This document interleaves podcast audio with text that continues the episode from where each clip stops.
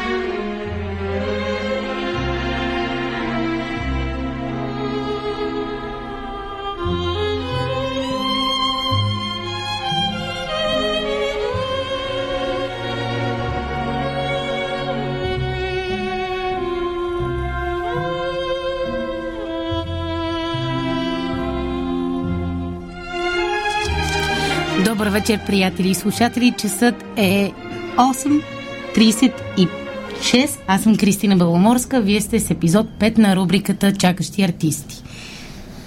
Тя е част от предаването Игрите на ума, което днес празнува своята първа годинка в ефира на Дарик Радио, а пък Дарик Радио отпразнува миналата седмица своя 30 рожден ден. Искам да поздравя лично Иван Кацаров, водещия на Игрите на ума, и да му пожелая да бъде толкова свободен в темите, с които ви среща всеки вторник и толкова вдъхновен, колкото е всеки път, когато застава пред микрофона на Дарик. Иване, благодаря ти за възможността да бъда част от игрите на ума. Благодаря и на Даниела Александрова, която е моята Леля Данчев Дарик Радио. Пожелавам ви да празнувате юбилей на игрите на ума, а на теб, Иване, специално ти пожелавам в най-скоро време да станеш и професор. Приключвам с честитките до тук, защото е време да се върнем към същинското предназначение на тази рубрика, а тя е да ви срещаме с артисти, които създават и променят културния контекст на страната. Преди няколко дена се състоя премиерата на балета Ана Каренина, който се поставя за първи път на българска сцена, а хореограф на спектакъл е световно известния балетист Лео Мойчи. Той е поставен на сцените в Берлин, в Словения, в Цюрих, Амстердам, работила с балета на Парижката опера, с Хрватски национален балет в Загреб, работил е в Токио в редица други и на редица други сцени. Моите гости тази вечер също са артисти на световно ниво, които за наше огромно щастие са избрали да продължат да създават своето изкуство тук в България. С голямо уважение ви представям прима балерината на Софийската опера и балет Марта Петкова, която в началото на този сезон взе и длъжността на художествен ръководител на балета към Софийската опера и прима солиста на Софийската опера и балет Никола Хаджитанов. Двамата участват в балета Ана Каренина в ролите на Ана Каренина и Алексей Вронски. Здравейте, добър вечер, много ми е приятно да ви посрещам в студиото на Дарик и чакащи артисти. Добър вечер и честит празник и на вас и на вашия екип, на вашето прекрасно радио. Много ви благодарим. Здравейте от мен и честит празник. Как се чувствате сега след а, първите официални премиери на, на балет? Ние може да го наричам спокойно спектакъл, нали така? Да, абсолютно. Ами, чувстваме се чудесно, честно казано. Дълъг път извървяхме. Един прекрасен спектакъл се осъществи на нашата сцена. Мога спокойно да го нарека един бисер в нашия репертуар. Изключително мотивирана и щастлива трупа. Страхотни отзиви от страна на публиката, което всъщност това е основната цел. Публиката да остане развълнувана а, да бъде потопена в една така много драматична история. И в момента сме така още под еуфория, предстоят и още спектакли. Така че настроението е превъзходно. Имате сега на 2 и на 4 февруари, нали така? Това са датите за февруари за сега. А 2, 3 и 4 февруари. И 4. Още три спектакъла, да. Да, колко, колко продължи репетиционния процес? Проектът, доколкото знам, е, стартира още миналия декември в рамките на Opera Open 2022 година. Там представихте дали целият спектакъл или част от спектакъла, не съм сигурна, но а, все пак колко, колко продължи а, процеса по, по работата върху създаването на Ана Каренина и как беше първоначално замислен този спектакъл и кой инициира поканата на Лео Муич да дойде тук и да работи с вас? Ами, работата, честно казано, не беше много. Нямаше и два месеца. Спектакъл Лео Муич изгради спектакъл изцяло спрямо нашата трупа, спрямо възможностите на хората и изобщо той така и процедира, което мога да кажа, че Ана Каренина където и да е било, никъде не е еднаква, защото той изцяло изхожда от възможностите на хората, от тяхната лична персоналност, което за нас като артисти е много важно, защото никога не те е накарал да направиш нещо на сила или нещо, което не, не идва вътре от теб. Винаги е търсил най-естествения прочит на артистите и мисля, че това е най-истинския вариант а, да достигне и до публиката. А, моята първа среща с Лео Муич беше в Пловдив а, така паметна среща, защото съм работила с много хора по света, но определено той е нещо изключително и уникално. А, човек, който цялата трупа заобича от, от първия миг. А, и всъщност това са много важни и хубави контакти, защото а, ако не беше моята работа с него, той нямаше и да дойде в Софийска опера и балет да направи този спектакъл, който мога да твърда, че изглежда по съвсем различен начин и това казва и той. Където и да съм го поставил по света, спектакъл е различен, защото изцяло изхождам от а, артистите. А, та, така, премиерата беше сега, два месеца имаше работа, хубаво беше, че имахме 10 дни сцена, на която хората все пак да се почувстват спокойно, комфортно, декор е по-особен, артистите борават с него, 12 огромни огледала, които изцяло ние артистите обслужваме този спектакъл и изисква време, за да се нагоди, но смятам, че времето стигна перфектно и спектакълът е първа ще озрява все повече на нашата сцена. А как, как се сработихте с него? Какво а, различно допринесе той в цялата трупа? Какво самочувствие даде на, на артистите, които, които са част от а, спектакъла? И как промени въобще тяхното усещане вътре? Той като... работи с всеки един изключително персонално и търпеливо а, той накара всеки един да се чувства много специален и наистина всеки един в този спектакъл е много специален. В спектакъла му няма ансамбъл, няма корде балет.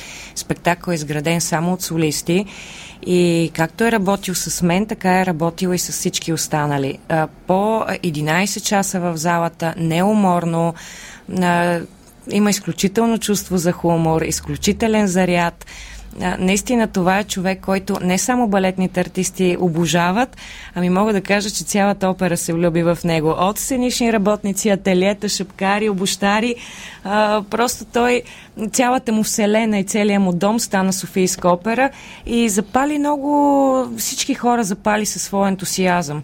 И бил е, искал е максимум от всеки един от нас, не само от артистите, а от всеки един. И смятам, че така се работи и така се постигат огромни резултати. В момента трупата изглежда неузнаваемо. Мога да кажа, че за първи път виждам колегите да се движат по този начин. Наистина спектакъл е, не е чиста класика, има много неокласични движения, много, много драматичен, с много сериозни актьорски задачи, не само от първи солисти, а от абсолютно всички, което също направи работата много по-вълнуваща, защото спектакъла не се изгражда само от Ана Каренина, Вронски и Каренин. Изгражда се до последния. И така, това е много вълнуваща беше работата и с огромно уважение говоря за този човек към професионализма му и към това, което направи. Смятам, че това вдига стандарта на трупата, че много дълъг път извървяха тези хора и вдигнаха качеството си на работа, което утре в класическите спектакли ще, се, ще си проличи. По-различен стил, обогатяващ ни много като артисти. Много съм щастлива. Никола, ти какво би добавил? Все пак хората трябва да разберат че ти си в студията. Точно така, извинявай, аз взех думата. Ами, моя първи изблъсък беше с Лео миналата година, февруари месец. понеже в а, националната... Ето казва сблъсък, извинявай, че да. Ами, то си е, то, то, честно казано е първо голям шок, защото той е човек, който ако видите на живо, така ще се стъписате, около 2 метра и 20 е висок. 2,20? Да, огромни плеш. Огромен човек, огромен. А, но на, на, цялата, на целият този външен вид а, просто не мога да повярвам как се движи и как танцува, как показва. А, та, моят първи сблъсък беше миналата година, февруари месец в Скопие, защото а, ме поканиха там да играя ролята на Вронски, понеже техният солист се беше контузил. А, и това, което каза Марта, първо а, минах през спектакъла там, след това в Пловдив, след това в София. Корена разлика. Абсолютно трите спектакъла имах чувството, че всеки път уча нови неща, което беше и така, че всеки път прави нещо ново. Всеки момент, в който решавах, че вече знам хореографията, че всичко е точно. Всеки път намираше време до последния ден да променя, да сменя, да изисква повече. Защо тук не направите така? Защо не направиш това? И аз а, до последно, из, на максимум от всички, а, из, изискваше на максимум от всички артисти абсолютно техния максимум взе. Това ли са трудностите, които, които той такъв тип хореограф световен поставя пред а, артистите или има и още други такива трудности, с които трябва да се справите някак да бъдете достатъчно рефлективни, за да може да, да влезете да изпълните задачите, които той поставя?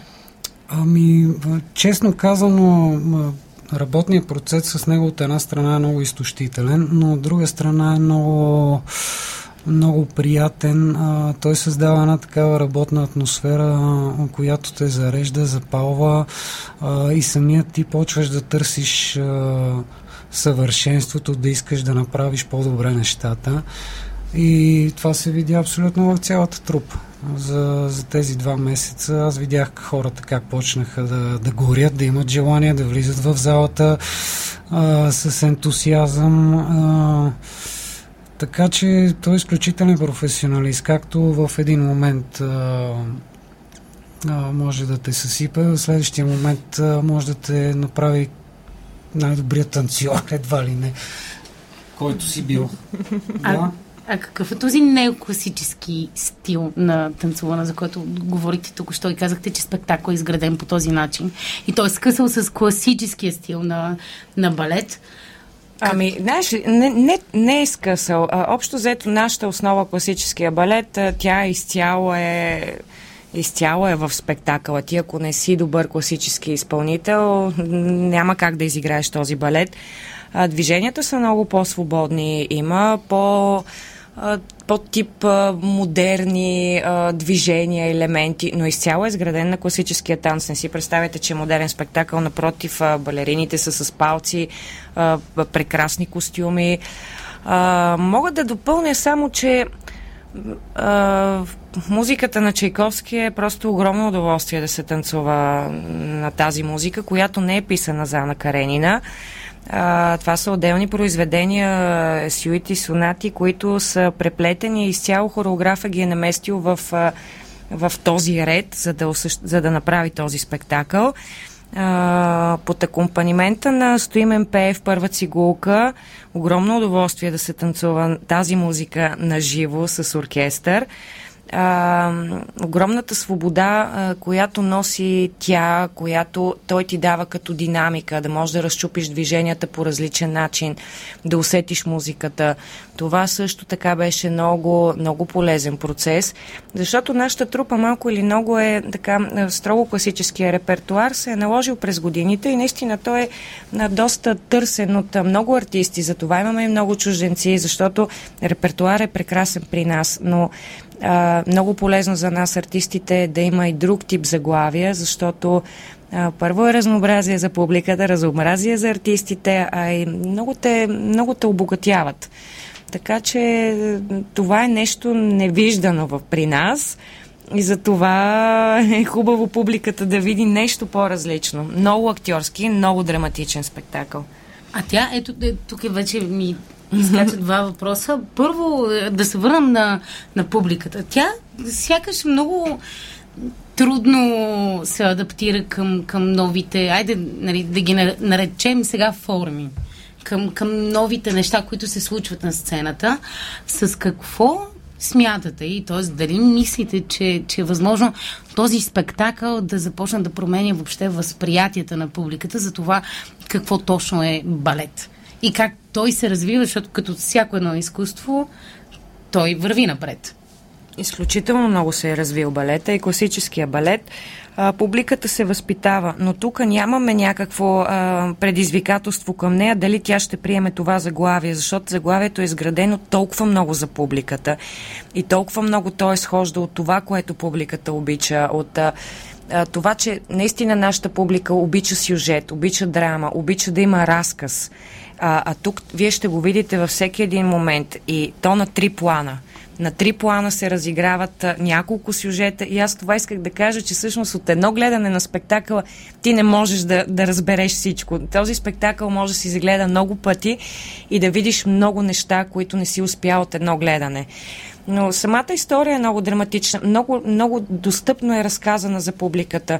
А, това, което нали, на пресконференцията се каза, а, да, Лев Толстой обяснява а, красивата черна рокля на Ана а, с 80 страници, но бам, ти я показваш с... Просто тя се появява с уникална красива рокля, нали?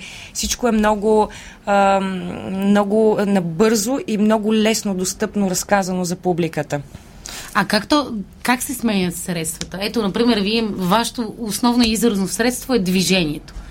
В е, този, този ли, литературен шедьовър, защото и Достоевски казва, че е безупречен роман, въпреки че аз нали, не съм фен на, на Каренина, не знайно защо, но все пак аз оценявам всички негови качества като, като роман, но как може наистина такова огромно литературно произведение да се имплементира в, на сцената и то да проговори с а, движението.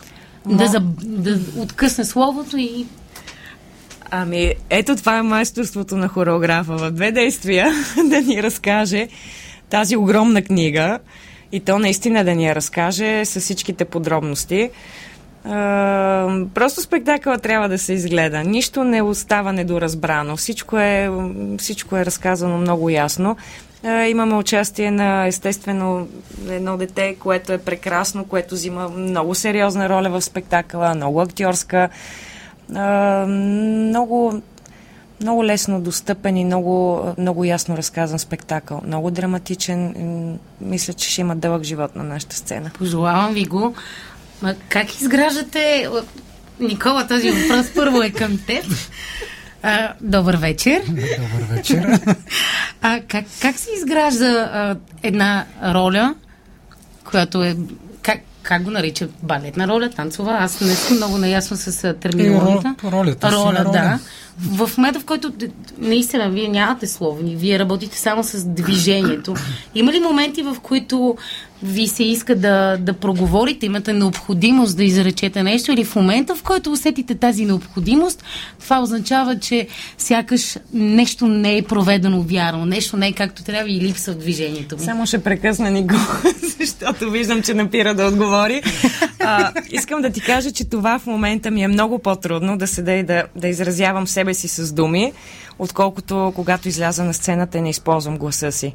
А, много по-лесно ми е да ти разкажа нещо с тялото си, отколкото по този начин. Това се учи а, дълги години, но а, наистина се научаваш да боравиш, из, да боравиш изцяло с физиката и с тялото си. Да можеш да пресъздадеш а, не само с лицето, ами с тялото си, болка, радост и всичките тези емоции. Затова изкуството ни е толкова толкова възвишено и велико. Така, кажи сега. Никола, ти какво Ами, да, ние от деца се... Как да ви кажа, професията го изисква. От деца се стараеме движенията да изразяват нашите емоции, нашите чувства, както разбира се вече като по-зрял артист с лице, с душа. Аз даже не смятам, че а, по-скоро смятам понякога, че движенията и самото лице може да изрази много повече, отколкото думите. А, специално за моите роли в спектакъла, така и двете, аз танцувах и ролята на Каренин и ролята на Вронски, доста противопоказни. И имаше един такъв момент на леко психиасване от моя страна по време на репетициите, но а, свободата, която Лео дава, той, той на, на първо време изхожда от а, човека, от артиста срещу него. А, не рядко питаше как как го чувстваш тук, какво искаш да направиш. И аз му показвах и той вика, добре, остави го, супер е. Така че... Тоест той ви превършва в съавтори на, на да, изпълнители да, на негова идея. Което е, разбира се, понякога, ако не е съгласен с нещо, деликатно ти го казват, почвате да търсите вече нещо към средата и двамата да сте окей okay с него, което така е един плюс за добър хореограф, защото има някои хореографи, които не ти дават тази свобода, което е лошо. Особено за един артист. Да. Абсолютно, да. Най-важното нещо е да не го оставиш в полето на изпълнителската. Да, да, да. да. Абсолютно. Докато разглеждах състава на Ана Каренина, забелязах, че всъщност в трупата има много чужденци, чуждестранни артисти. Как успява българската националната опера да, да привлече чужди, чужди танцори? Кое е онова нещо, което всъщност ги карате да останат тук и да работят в трупата? Ами, знаеш ли, да, а, повечето сме българи, факт е, но голям процент а, имаме от, от всякъде момичета и момчета, талантливи, а, на, привлича ги репертуара. Това е нещо, което наистина само в топ трупите можеш да видиш такъв класически богат репертуар. А, като почнем от Спяща красавица, Жизел, Лебедово езеро, Дон, Дон Кихот, а, Силфида, а, и така нататък. броя на спектаклите, това, че постоянно има спектакли в месеца по 4, 5, 6 се случва. А, това са млади хора, които търсят изява, които искат, да, искат качествени спектакли, а, класически, а, хубави редакции. И това всъщност е най-големия ни кос. А, факт е, че тази тази конкурентна среда ражда успехи и колкото повече се вдига нивото на трупата, толкова повече всички се повличат и е много приятна конкуренцията, защото а, така има едно натиграване. И целта е да се взимат все по-качествени хора, за да, за да се, наистина да се вдига нивото. Но това е, че чувстват се добре. Чувстват се добре в България. А, живота тук им харесва. Изобщо имат среда приятна. Мога да кажа, че в театъра да, много, много лесно се приобщават хората. Много, много са добри в момента хората, като душевно си, като, като хора са много приятни. Атмосферата в нашата трупа. Атмосферата е наистина много, много положителна, много спокойна, много приятно се работи което е много важно за един колектив. Няма нерви, няма истерии, няма преди години тези разкази, които сме ги чували, това го няма. Може да усетиш, аз лично, излизайки на сцената и танцувайки с колегите си, се чувствам много комфортно. Енергията, която усещам от тях е изцяло положителна. Всички работиме за благото на спектакъла, всички се подкрепяме това е наистина безценно да работиш в, с такъв колектив и с такава атмосфера. Да отходиш на работа с огромно удоволствие. А това нещо си личи най-вече на сцената. Факт как е. екипа работи като, като едно цяло. Наистина си личи, да. А ти от тази година станах, от, от този сезон, този всъщност, сезон. стана художествен ръководител на балета. Да.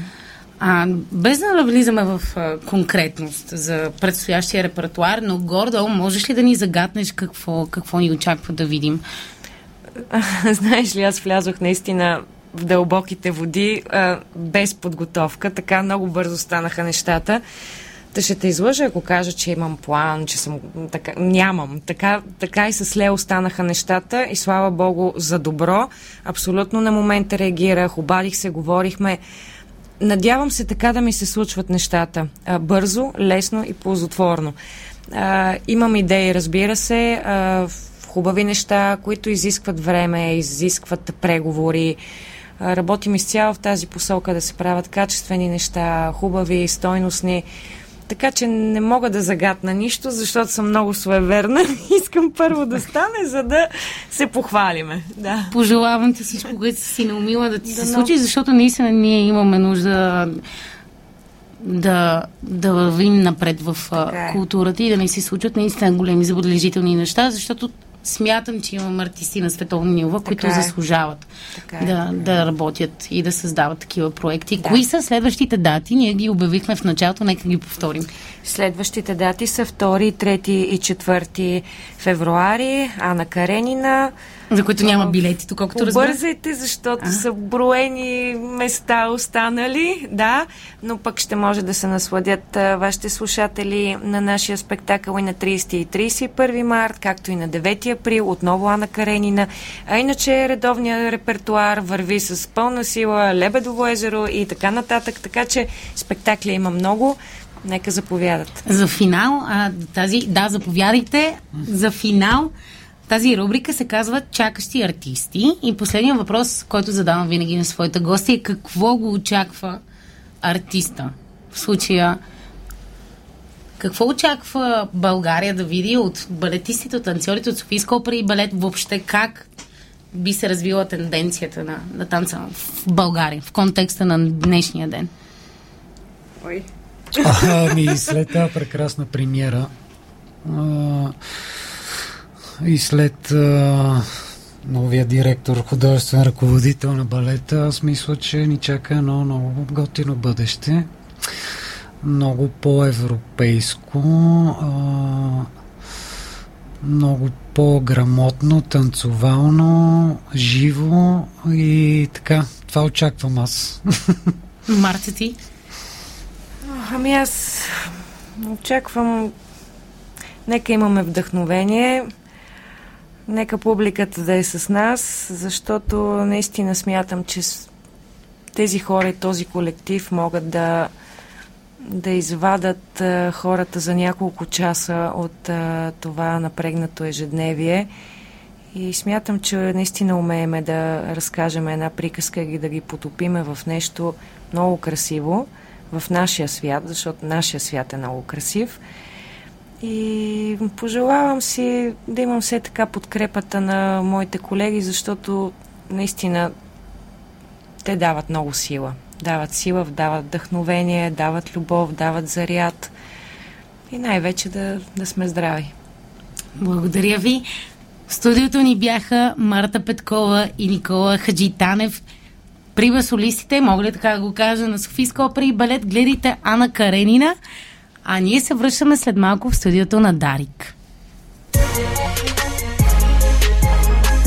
Чакащи артисти.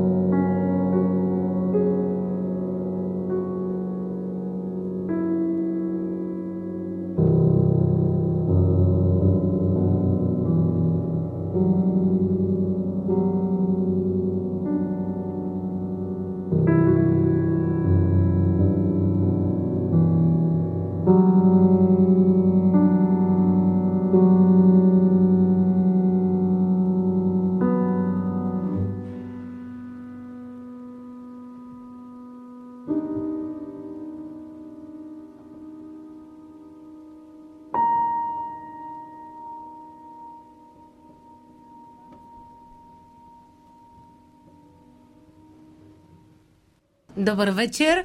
Вие отново сте студиото на Дарик Радио и рубриката Чакащи артисти. Аз съм Кристина Беломорска, а в момента в студиото до мен е Давид Кокончев. Той е композитор, муз... музикален продуцент, диригент, работи в сферата на киното и съвременната музика. Работил е по редица късометражни и пълнометражни филми, театрални съвремени танцови спектакли, концерти, фестивали. Творбите му намират публика по целия свят, като може да го чуете в Англия, Австралия, Канада, Съединените щати. Давид е завършил Националното училище по изкуство във Варна, където учи кларинет, композиция и дирижиране. В този период ранните му творби и аранжименти започват да бъдат изпълнявани от различни състави в града. Аранжира и оркестрира творбите на Моцарт, Пучини, Верди и други носители на редица престижни награди от международни музикални конкурси, продължава обучението си в Национална музикална академия в София със специалност композиция в класа на професор Красмир Тасков, печели награди от различни международни конкурси, работи в а, киното в Штатите, може би ще ни разкаже малко повече за тези холивудски продукции. И навлиза в театъра с а, театрално, театрално-визуалния моноспектакъл Морфин, за който ще си говорим малко по-късно. По едноимената пиеса на Булгаков, която се играе в Ялта Артрум. Може да го гледате на 20 февруари от 7.30. Кой режисьор, нямам никаква представа, нито кой играе. Но все пак казвам добър вечер на Давид. Давид, здравей! Как си? Добър вечер, ами много добре съм. Сега особено като те видях вече, се чувствам още по-добре и да честитя също а, и юбилея и годишнината. Благодаря. На мен петото предаване. Да, и на те петото да, предаване. Много благодаря. Докато те представяха и а, между гостите, които имахме преди малко и, и, и теб, чухме едно музикално произведение Нигове. Ще ни разкажеш ли малко повече за, за него? Какво всъщност, как го създаде и защо? Mm-hmm. А, ако не се лъжа, това, което чухме, беше една от миниатюрите. Те са пет на брой. Миниатюри за пиано. Ам, в изпълнение на, на прекрасната Гери Несторова. Това са а, ни кратки творби, които създадох в рамките на следването си в академията и те отразяват един грубо казано отразяват един петгодишен академичен и не само процес. Ам, и също така от чисто творческа гледна точка са изследване на идеята за разпада на формата, защото ам, започвайки от, от първия миг, ам, боравим с м, по-познат, да речем, романтически език и по-позната форма и постепенно формата претърпява разпад, докато накрая в петия миг вече боравим с а, минималистични средства и с ам, такива символни построения, както обичам да ги наричам, а, които а... съдържат все едно е редуциране, има редукция на материал. А, а този разпад mm-hmm. на, на формата, аз имам чувството, може и да бъркам, че е нещо интересно за теб и ти го изследваш почти не в всяко нещо, което композираш, но в много от нещата, които създаваш, то присъства като, като усещане, като процес. Ами, да, това е интересно. А, бих казал, че следвайки музика а, от ранна възраст. Нали, едно от нещата, през които минаваш, изучавайки музика в класическия, а, в сферата на класическата музика, е м- исторически етапи, течения и така нататък, какво кога се е случвало. А, което е голямо богатство. А има огромна стойност в това да си, да си намираш сам пътя. Има прекрасни самолки изпълнители и автори. Но от другата страна, ако мога да коментирам, в академичната сфера това е голям, голям плюс. Ам, че минаваш последователно през етапите на развитие. И едно от нещата, които неминуемо се наблюдава, ам, като, като го следиш този процес, е именно това, че а, формата се изгражда, идеята за форма се изгражда през, през годините, през вековете, след което стига до определени катарзиси, до гранични състояния и, и в последствие в 20 век се разпада напълно. Ам, и от една страна това винаги ми е било интересно, от друга страна, чисто личностно, ам, бих казал, че имаше подобен разпад на категоризацията в мисленето ми, докато следвах. Тоест, не случайно началото е ам, доста по-уверено и доста по-структурирано и доста по-разбираемо, а накрая има само ам, има нюанси на идеи и нещата са много по-несигурни. Това е реално е вид деконструкция. Ам, което определено е тема, която ме занимава. Да. Не знам дали, дали личи и дали може да се проследи в другите, други неща, които съм писал, но темата за деконструкцията ми е доста вълнуваща. Какъв е процесът, през който преминаваш, като да създаваш музика? Как въобще се, се мисли тази музика? Чуваш ли я вътре в себе си? На цяло ли я чуваш или виждаш? На парчета ли? Въобще как успяваш да, да създадеш от хаоса хармония, дори тя да бъде в този а, деструктивен план, хм. за който говориш? А, ами, бих казал, няма много думи относно този процес, колкото и да се опитвам да ги намирам. Имам чувство, че всеки път ми става по-трудно. но общо взето бих казал, че всяка идея идва с а, свой идеален медиум, в който може да се разпростре от дадения човек, в когото се въплатила или родила. А, и независимо дали боравя с предварително структуриран материал, ако става дума за драматургия, примерно, или боравя с някаква абстракция, винаги съм усещал, че, че идеята идва ам, готова да се случи така, както би следвало да, да се случи. И това, което ам, наблюдавам при себе си е, че процеса е не е случайно, между другото, че, че говори за хаос. Процесът е като сляпо, особено в неговото начало, е сляпо опипване на, на тъмнината, ам, докато намериш нещо, което е наистина там и си струва да бъде извадено и, и, и, трябва да бъде извадено в света. Ам, не, не, не мога да кажа дали чувам има ситуации, в които ти идва буквално някаква идея и тръгваш от нея. Има ситуации, в които си мислиш за нещо тотално различно и той има някакъв музикален а, вид. А, така че често процесът е по-скоро трансформация от един език на музикален език. Нещо, което вече. Как точно се получава? Тоест, ето ти четеш. Mm-hmm да речем, ние може да говорим свободно за морфин, да. защото сме работили заедно. Да. А, ти създаде музиката за този спектакъл, номиниран си за Аскер в категория дебют. Всички а, заедно сме. А, добре, ти в случая сега специално. Да. А, след това работи по зарованото дете. Преди това работи по ескориал на режисьора а, Любомир Неделчев. Зарованото дете е представление на Николай Йорданов от, в Благоевградския mm-hmm. театър. Сега ти предстои да работиш в Плевенския театър. Да. Как въобще, ето ти взимаш драматургичния текст, който е готов, а, режисьорът ти дава неговите указания, неговото, не, неговата експликация за това как точно си представя, че трябва да звучат нещата и, и как иска всички елементи да се обединяват в едно. Mm-hmm. Но все пак ето тук идва твоята работа. Какво правиш, като получиш текста и започна да го четеш? А, нищо, мълча просто. като начало мълча колкото мога по-дълго. А, това е едно нещо, поне, което се научих с годините, че колкото по-бързо искаш да кажеш нещо, толкова по- нескопосано е това, което казваш. Та, се старая да мълча колкото мога и да оставя материала да говори и да се случва в това пространство, в което моята моят вътрешен свят взаимодейства с него. Аз вярвам, че всеки има такова пространство, особено по отношение на музиката. Има едно необяснимо пространство, което твоя вътрешен свят взаимодейства с, с света и там се, се случва твоята точно интерпретация върху реалността или твоята асоциация за това, което виждаш.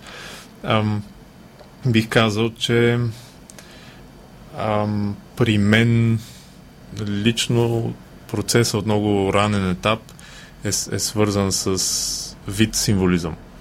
Ам, тъй като мисленето ми беше доста визуално, наративно, от ранна възраст. А, музиката винаги беше по-скоро картина или по-скоро история, беше нещо в нещо случващо се ам, с драматургически характер, дори да няма такъв материал.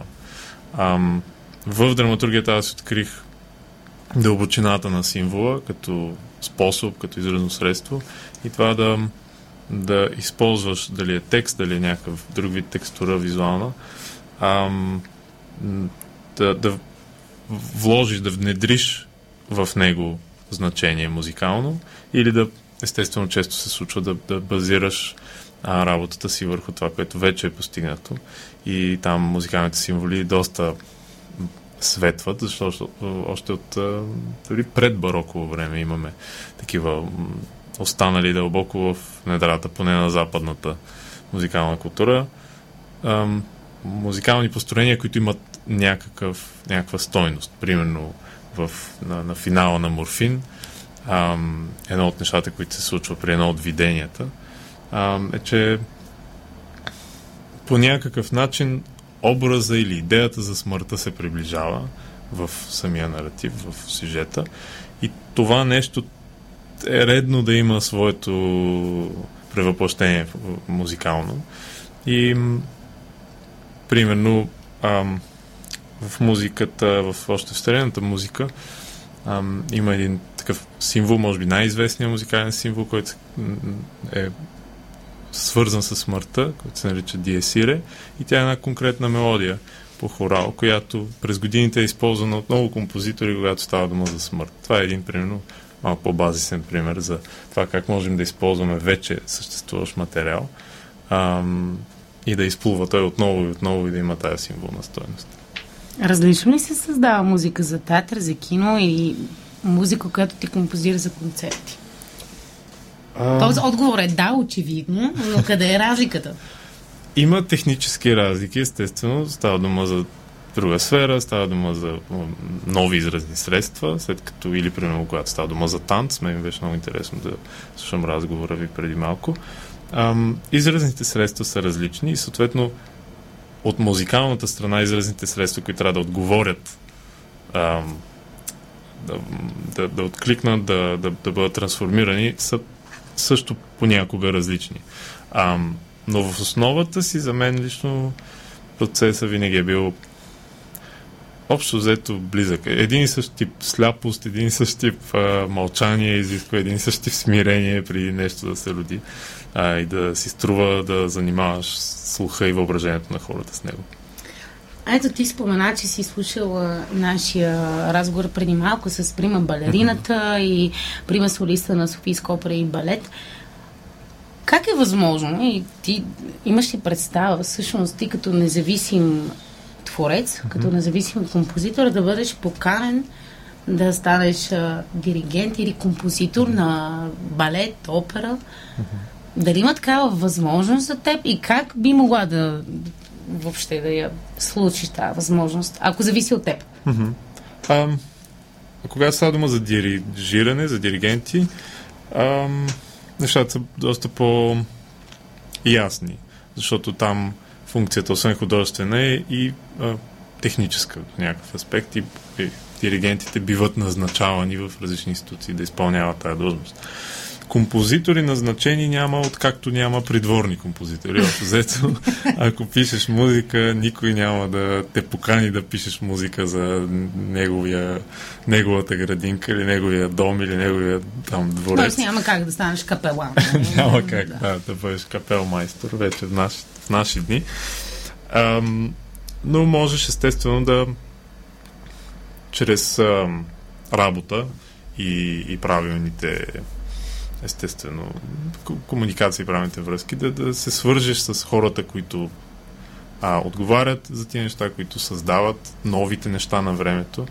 Ам, и, и, и, и по този начин да, да, да можеш да извадиш това, което имаш да кажеш и то да стигне до хората. Ам, специално у нас, честно казано, сме до някаква степен облагодетелствани сравнение с други страни, защото има доста оркестри в България, доста повече, отколкото понякога си мислят, че хората си дават сметка. А, в доста градове има симфонични оркестри, а, имаме няколко опери, а, в смисъл няколко оперни театъра с техните оркестри. Има все пак възможности за, за диригенти. За композитори навсякъде е горе-долу едно и също. А, бих казал, че всеки, който занимава професионално с писане на музика, а, може да разбере а, това, за което говоря. Няма път, няма начин, до който да стигнеш. Просто си в света, пишеш музика и се запознаваш с хора и рано или късно нещата а, се получават. Добре, сега, тъй като напредваме във времето, mm-hmm. имаме по-малко 10 минути. Okay. А аз имам още около 7-8 въпроса, които искам да ти задам, така че те okay. ще бъдат малко блицови. Добре, аз ще Възможно ли е в днешно време да се роди гений като Моцарт? И той може ли да бъде въобще разпознат като гений, ако беше роден в днешно време? Да. Как? Мисля, че може. Um... Освен, нали, ако не, на три не композира като ненормален, като е бил той. Но все пак. Първо, аз мисля, че всеки може да композира на 3 години. Не, не е нужно да си роден гений. Музиката е във всеки Как така? Ти правиш нещата по-трудни. Как може да композираш на 3 години? Можеш да, да даваш място на въображението си винаги. Както можеш да рисуваш на 3 години, както дъщеря ми рисува прекрасни картини на 3, на 4 години, ам, така и композира. Застава на, сяда на пияното или на ксилофончето си, което има смисъл, няма значение. Музиката е всеки един от нас. Вече въпросът за гения е, е доста трудно да го назовем и да, да, да дадем вече съвременна дефиниция на тази дума. Аз винаги съм си го обяснявал като хората, които естествено мислят напред, пред своето си поколение или напред във времето, без да им представлява усилие, ам, могат да се свързват с тази дума и смятам, че има много такива хора в днешно време. Даже по, на въпросите нали, как може да бъде открит, още по-лесно може да бъде открит в днешно време, когато всеки един или голяма част от света има еднакъв достъп до, да. до мрежата и може да намериш всичко онлайн. А, така че. Не Аз не открит, разпознат и разпознат. припознат като такъв а, имах а, предвид. Добре, ето ти спомена Ема, която е на колко? Три години? На 4 години. На 4. И половина. Важно е и за нея да отбелязваме, че е и половина. Да, добре, 4 и половина. Uh-huh. А, ако трябва сега да, да я въведеш нея в а, изкуството на музиката, uh-huh. какво ще й пуснеш? Да слуша? Да, да слуша. Бах. Само? А не само. Е, какво? Но ме пита, да, и още няколко. Пред, имах, е, помисли, че ме пита какво първо ще Да, иначе Основно Бах, защото там е цялата музика.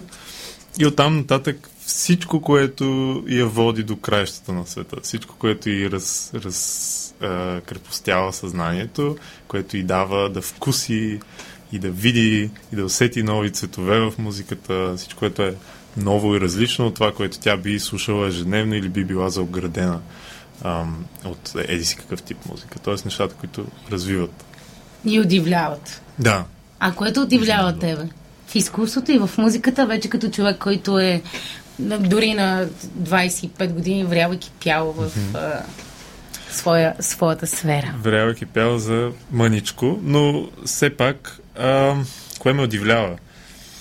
Винаги имам чувство, съм еднакво дълбоко докоснати впечатлен от искреността и автентичността. Когато някой има тая смелост, тая характер да излезе на сцена или да излезе пред хора или да ангажира хората с крайна автентичност, с крайната истина на това, което е той, това винаги ме удивлява, без значение от а, формата, от медиума, от канала, каквато и да е творческата работа. Това е удивително, защото изисква просто изисква много смелост. А ти усещаш ли в себе си тази смелост? Uh, а, старая се да съм максимално искрен винаги, защото иначе нищо друго не си струва. Няма смисъл да говоря, ако не, не казвам това, което е а, истината в мен и както стоят нещата в мен. А, не бих казал, че усещам смелост. Не мисля, че е нещо, което усещаш но се старая да съм консистентен в това, да ангажирам хората само с автентичното, доколкото мога. А как би звучал един автентичен твой мечтан концерт, който си написал? А, който съм написал или който съм организирал? Защото концерт има и форма такава, има и може да се съберем на концерт като събитие. Не, да го напишеш, Да го да го създадеш, след това да го дирижираш. Да, вау. Ам, как звучи ли? Не, не, не знам. Надявам се да узная в момента, в който го напишат. Сега не знам как би било. Ам, на първо място звучи под в а, ръцете и през инструментите на, на любимите ми хора, защото се старая винаги да работя с музиканти, които са ми и приятели, и хора, които обичам, които уважавам като артисти. Така че със сигурност един такъв концерт би бил с, с любимите ми а, изпълнители музиканти. Кой ти е любимия музикален инструмент?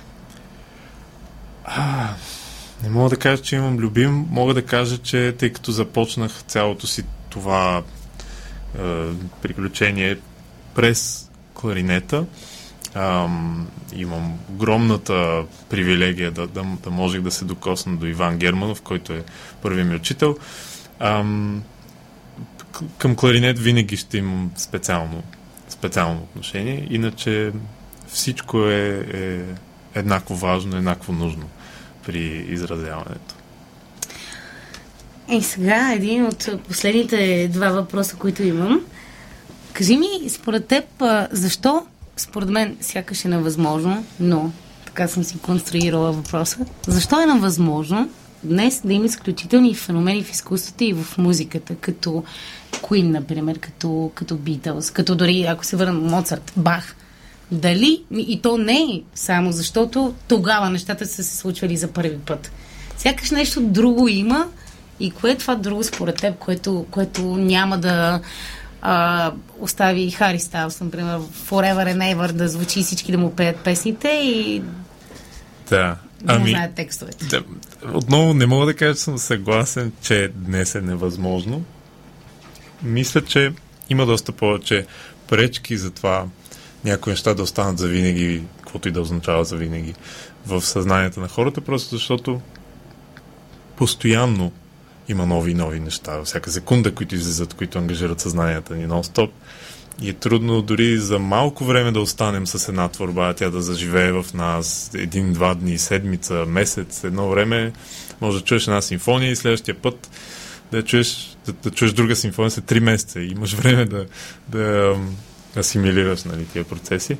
Ам, бих казал, че просто вида на изключителното се променя заедно с промяната в, в обществената материя. Изключителното придобива друга дефиниция за нас и за, примерно, за моите деца или ам, поколенията, които са след нас, а, те ще дефинират изключителното по различен начин. Може би няма да е пах, може би няма това да е техния идеал, но ще има друг, който ще отразява действителността в обществото тогава. Но пък за теб няма да бъде. За мен кое няма да бъде? Изключителен а, и, в случая. Бъдещето ли? Ами, И да бъде знам. изключително от това, което чуваш. Предвид, че си имал възможността да чуеш това предишното. Не, също не бих казал. Мисля, че ако оставим съзнанието си отворено, винаги можем да се удивляваме на, на новото. А, основното, с което тези, примерно, имена, които изброи, а, са били изключителни за времето си или остават в историята, са, са това, че са предлагали нещо ново. Придвижвали са иглата малко напред, в някои случаи много напред. Ам, ако продължаваме да търсим следващото ново, ам, което трябва да е и ново, и актуално, и, и, и важно за човешкото състояние, няма да спре да излиза човешка изключителност, според мен. Как според теб ще се развива музиката в България? И въобще това новото. Какво ще бъде Да. това новото? Ами, в момента доста хора говорят за изкуствен интелект и за опасенията ни в тази сфера. Аз лично нямам притеснения. Ам, не мога да кажа, че знам как ще се развива. Надявам се да се развива в ам, близост до човека и до това, което е човешкото състояние, а, а не ам, тази бездна, която особено в 20 век се създава между новото изкуство и масовия слушател, да не става по-голяма, защото никой не печели от това. Нито обществото се обогатява от това, нито авторите печелят от това на празни концертни зали. Надявам се да намерим път, по, по който да, да, да, да изградим на ново този мост. Отново хората да са ангажирани с новата музика, която се създава, не само в сферата на, на най-популярното и не само в, в, в сферата на а, в паричната сфера на музикалната индустрия, а в а, сферата на човешко изразяване. Просто хората да се вълнуват от това какво други хора имат да изразят. Преди няколко предавания Стефан Мавродиев каза, всяко едно нещо е склонно да еволюира. Единствено човек е неговите емоции не. Така че сякаш това, което казваш, би могло да се оправдае по този начин, защото емоциите и онези неща, които вълнуват човека, те остават едни и същи, но се изразяват вече посредством различни инструменти и форми. Сега ще чуем 13. Това откъде е? А, от едно танцово представление, танцова хореография специално ам, написана за тогавашните ам, танцорите, с които тогава се изпълни. То се изпълни между другото и наскоро и вярвам, че има още живот. Ам, Къде може евентуално да го, да го чуем? Ами няма все още следваща дата, но хореограф е Галина Сребрева която работи с а, деца и от а, НУТИ, от Националното училище по танцово изкуство. И тя има сигурно за цел да продължава да го изпълнява където може и да го поставя на сцена. А, то, между другото, във връзка с това, което каза за емоциите и еволюцията, то е а, 13 отразява емоционалната арка или арката на, на емоционалния спектрум на един човешки живот. Тоест, съдържа в себе си целият емоционален спектрум или поне на, на хората, които работиха по него. Много ти благодаря за това гостуване. Аз съм Кристина Беломорска, до мен беше Давид Кокончев. Сега ще чуете 13. Аз ви пожелавам да бъдете безсмъртни поне до следващия вторник, да останете с ефира на Дарик Радио и ако искате да ни последвате в Spotify, Apple Podcast, Google Podcast или да ни слушате на сайта на Дарик Радио или на страницата ни във Фейсбук. Пожелавам ви приятна вечер, останете с Дарик Радио. До следващия път.